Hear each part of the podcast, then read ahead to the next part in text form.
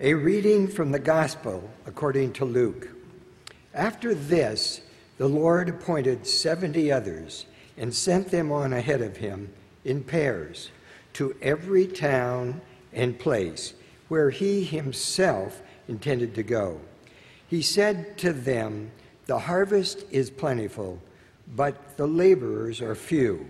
Therefore, ask the Lord of the harvest to send out laborers into his harvest. Go on your way.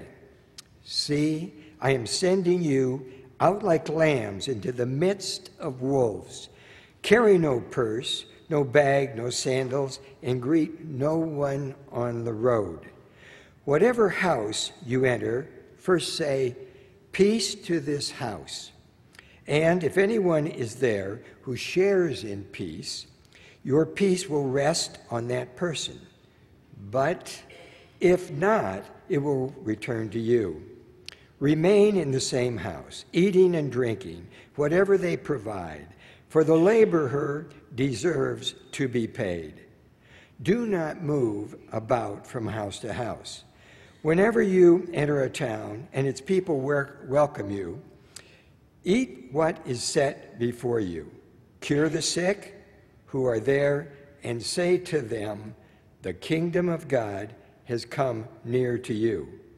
But whatever you enter a town and they do not welcome you, go out into the streets and say, Even the dust of your town that clings to our feet, we wipe off in protest against you.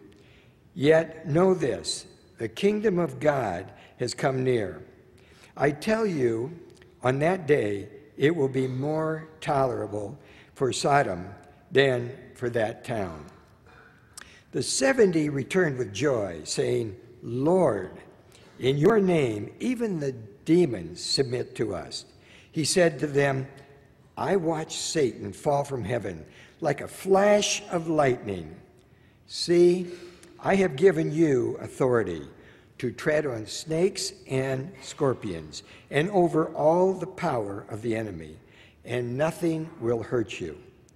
Nevertheless, do not rejoice at this, that the spirits submit to you, but rejoice that your names are written in heaven.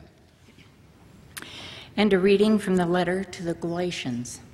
My friends, if anyone is detected in a transgression, you who have received the Spirit should rejoice, uh, restore such a one in a spirit of gentleness Take care that you yourselves are not tempted.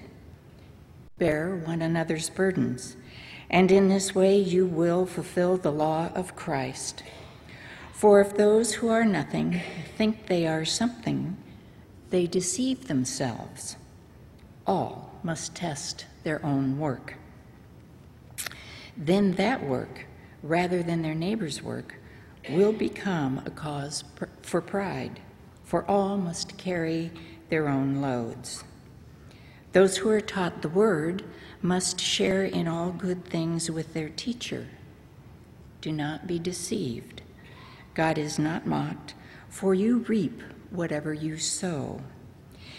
If you sow to your own flesh, you will reap corruption from the flesh.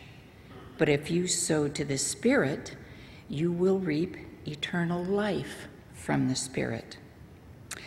So let us not grow weary in doing what is right, for we will reap at harvest time if we do not give up. So then, whenever we have an opportunity, let us work for the good of all, and especially for those of the family of faith. The word of the Lord. Thanks be to God. I'm a little nervous about saying this, but perhaps some of you have noticed that other than this church, people call this holiday the 4th of July. I say that only because all the advertisements don't say Independence Day, they say the 4th of July, and now they've expanded it by saying the 4th of July weekend because the Padres and the Dodgers played. We actually split that, thank you, Lord. There's hope.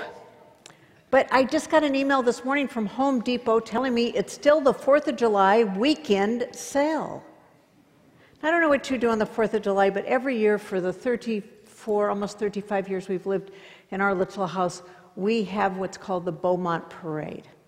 And you, you can bring your tricycles, your bicycles. You can also make a float. Now, if you make a float, you have to be able to pull it, no motorized vehicles whatsoever. And so this year was Dr. Seuss and anything that had to do with Dr. Seuss. So one of our little travelers in our little float liked green eggs and ham. So Rick, who's a great artist, had this little siding that had green eggs and ham out there with the cat and the ham and the eggs and even cut holes out so if a kid wanted to peekaboo through and show their face where the cat's face should be. It was really quite adorable. I think it was the best. But then they had this really cool float. I mean, it was so big, it took up almost the whole street. And it was all in the pastel colors. You know how Dr. Seuss does kind of those pinks and, you know, greens and yellow. It just really, really sweet looking.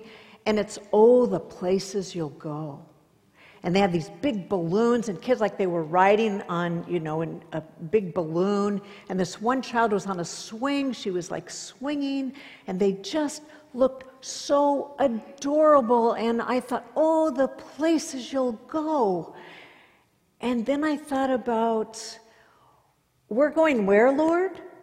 Because so often god is sending us on a place that we don't really expect to ever be going. That's kind of the story of my life in some way.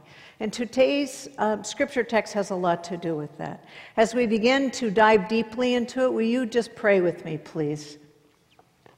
Holy Spirit of God, you have inspired this text both in Luke and in Galatians. You desire to teach us, give us ears to hear, a heart to receive, and a joy of your presence through our Lord Jesus, in whose name we pray. Amen. Now, as you look at Luke, Jesus is sending 70, not just the 12, not just the elite, as some of us think of those disciples, but 70 followers ahead of him to go out, and they're going two by two, which is really good. They're not just alone, but there's 70. They're going out into um, an area ahead of him to show the kingdom of God is near. And he gives them all these instructions. And the first three things he said to him is not what I would really call super good news. Like it's kind of discouraging because the first thing he says is, hey, there's a huge harvest out there and there aren't enough workers. That's when I would normally say, God bless you, good luck. There just aren't enough people. So he said, ask, and the asking is, is more of a just please, it's an imploring. Oh Lord, we need more workers. We need more to, to do the work that you've called us to do. And then he said, I'm sending you. That's an implicit, you're going. That's a, that's a marching orders, not, well, you think you might be able to go and can you fit this in your schedule? It's like you're going. I'm sending you because the harvest is so big, but I'm discouraging you also because it's a bit overwhelming. Oh, and by the way, it's dangerous. just, just so you're ready, you're like lambs going amidst wolves. Now, lambs are really cute. Some say they're, you know, not super clever, but they're not strong. They're not going to fight off wolves. Think about how Paul, before he was Apostle Saul, before he was the Apostle Paul, was described. He was ravenous, like a wolf, just taking out Christians. That's, that's what you can expect. I want to discourage you. It's a lot of work. I want to warn you, it's very dangerous. You're just lambs among the wolves. And then you're going deficient. Right now, my heart would be kind of really pounding because I go with more than enough stuff when I go on mission trips just in case. But he goes, No, don't take money or a purse, don't take an extra pair of shoes. Don't greet people on the way. I'm sending you to these areas, and that's your marching orders, and that's where I want you to go. They go in need, and most of us don't think about going out into the world to share the kingdom of God near and what we might call ill equipped.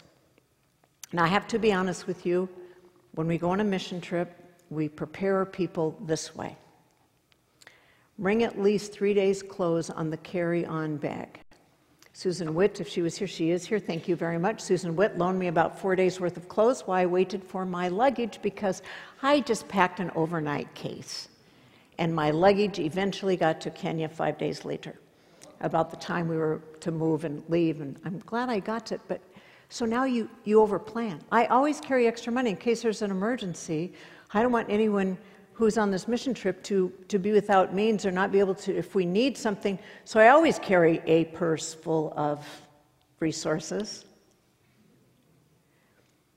Now, in the scripture text, it says, Eat what is set before you. And we're really big about telling people to eat what is set before you. Kenyans are really big on ugali.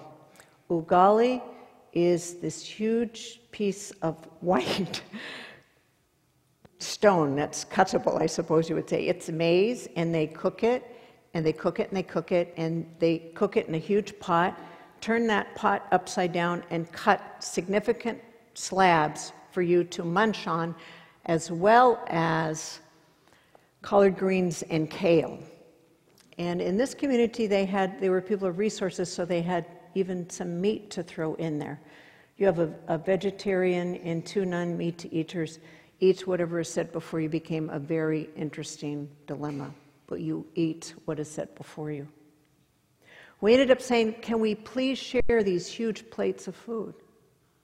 But the other thing that we tell people to do when they're traveling that might be really helpful, I don't think I'd be one of the 70 that Jesus would call, to be honest with you. Just pack a few snacks. Like you may want a granola bar, or you, or you may want some, some fruits and nuts because you can go long hours, long hours without eating. Or you can get stuck. Or they can give you something that you know if you have a whole lot of it, you will not be leaving your room for a very long time. Jesus said, Go hungry, go hungry, go in need, go deficient, in a dangerous place let me discourage you because it's a huge task. But go proclaiming the good news. And as you go, go to a town and say, Peace be with this town. And if they receive that peace, they will welcome you in, and you've brought to them something wonderful. And when you eat what is served to you by their hands that have labored, you honor them.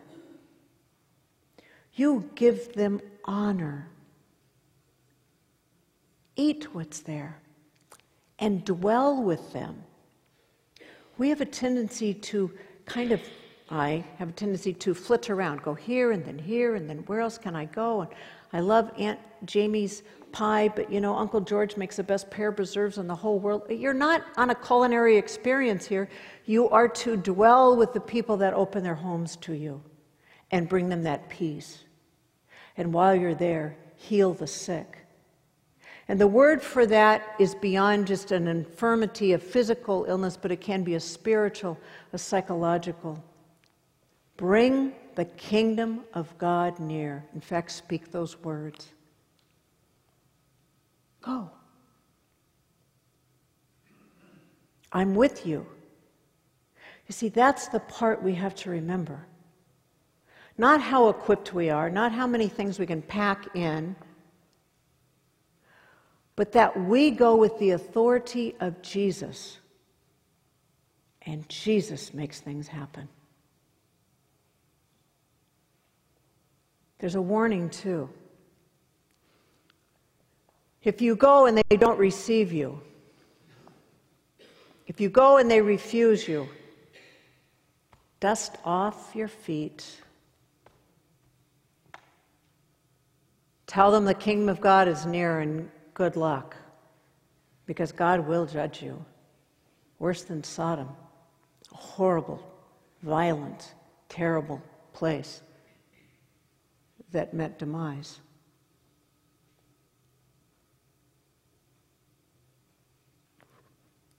Well, okay. The 70 go. Now, is the 70 a significant number? Is it 70? Is it 72? Is it from Moses and his calling of his elders? Is it the Sanhedrin? Is it important that we know that, other than to say he sent out a bunch more than the disciples? And he sent them two by two. And as you listen to the scripture from verse 17 through 20, they come back and they are amazed at what happened. Even the demons obeyed us in your name, Lord. When Jesus is with us, great things are done. And Jesus said this He said, Satan has fallen because you're going forth and bringing the kingdom of God. They didn't know that. Have you ever done something for God and not even known what the results of that have been? Have you ever shared your faith with somebody and all of a sudden, years later, you might find out, oh my goodness, that time that you spent with me, I'm like, wow, what does God have to say about this? And, and all of a sudden, they're in the church and they're giving of themselves, and you had no idea. Those 70 had no idea. All they knew is that they went in the name of the Lord, and when they came back, they said, Even demons obeyed us. They healed people, they ministered to people, they did what Jesus asked them to do. I think that's why in Galatians, when Paul is talking to the people, he's thinking you've kind of lost that first love, that law of grace, that law of Christ that says bring to people the love, the freedom, the mutual responsibility that we have to share in that gospel. Paul wants so desperately for these Galatians to get it, to get their faith and work in a way that isn't about, you know, lifting themselves up. It isn't about trying to look good or trying to say, well, you know, so and so doesn't do as much as I do. You know, Paul warns against it. He goes, don't compare yourself with other people.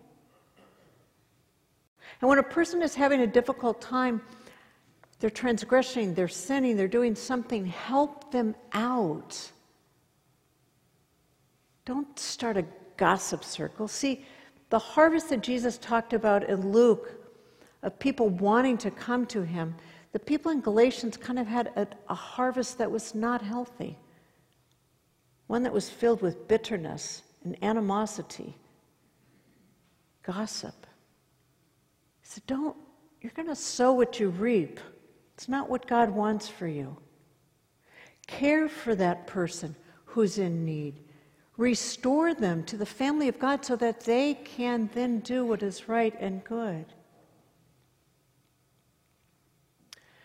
Again, I'm reminded of we're going where, Jesus? So you don't have to go to Africa or France or anywhere else with the authority of Jesus. You could do it across the aisle or next door or wherever, wherever there's need.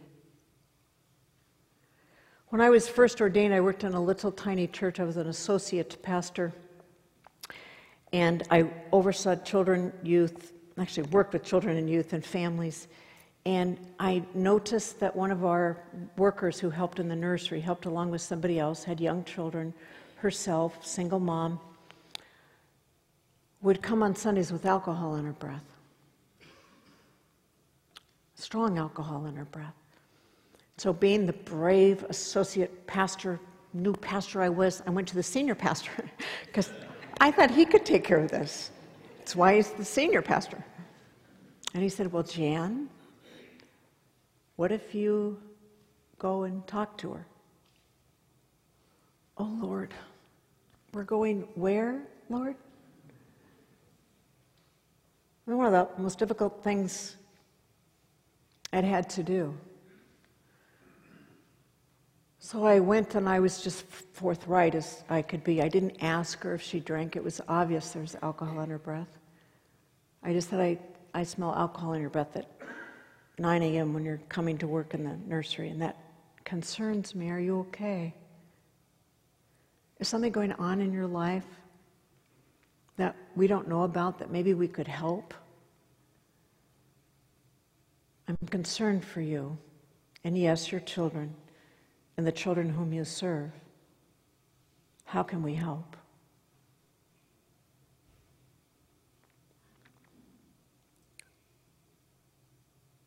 She was grateful. I was shocked.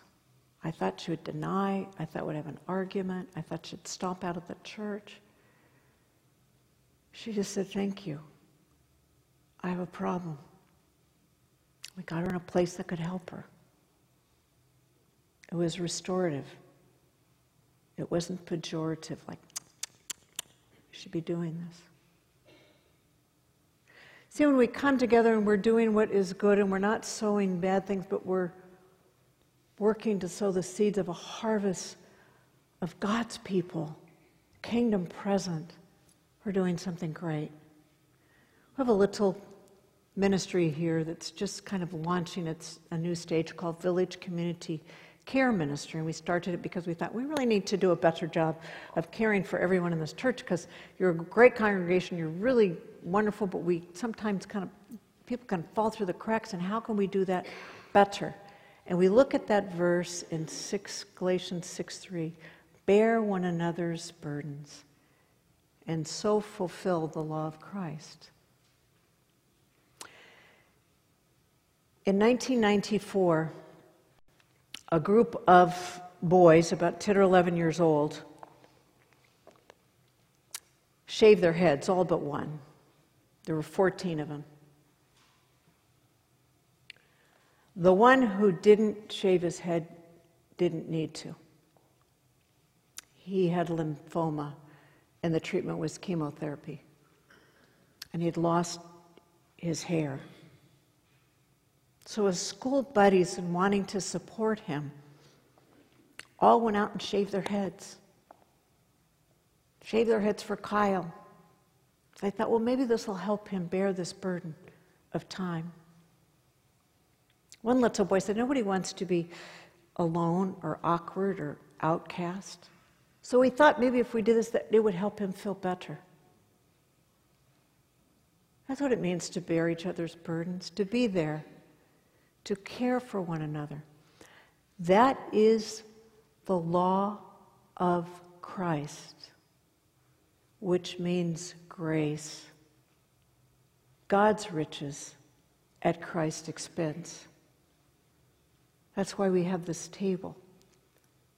That's what Christ has done for us. He's graciously invited us to come and taste and see that He is good. People will come from east and west and north and south, from the Americas, from North America, Central America, South America, from Africa and India, from all of Asia, the Pacific Rim, from Europe, from Africa and sit at table that the Lord has prepared. Everyone who trusts in Jesus is invited to join in this great feast.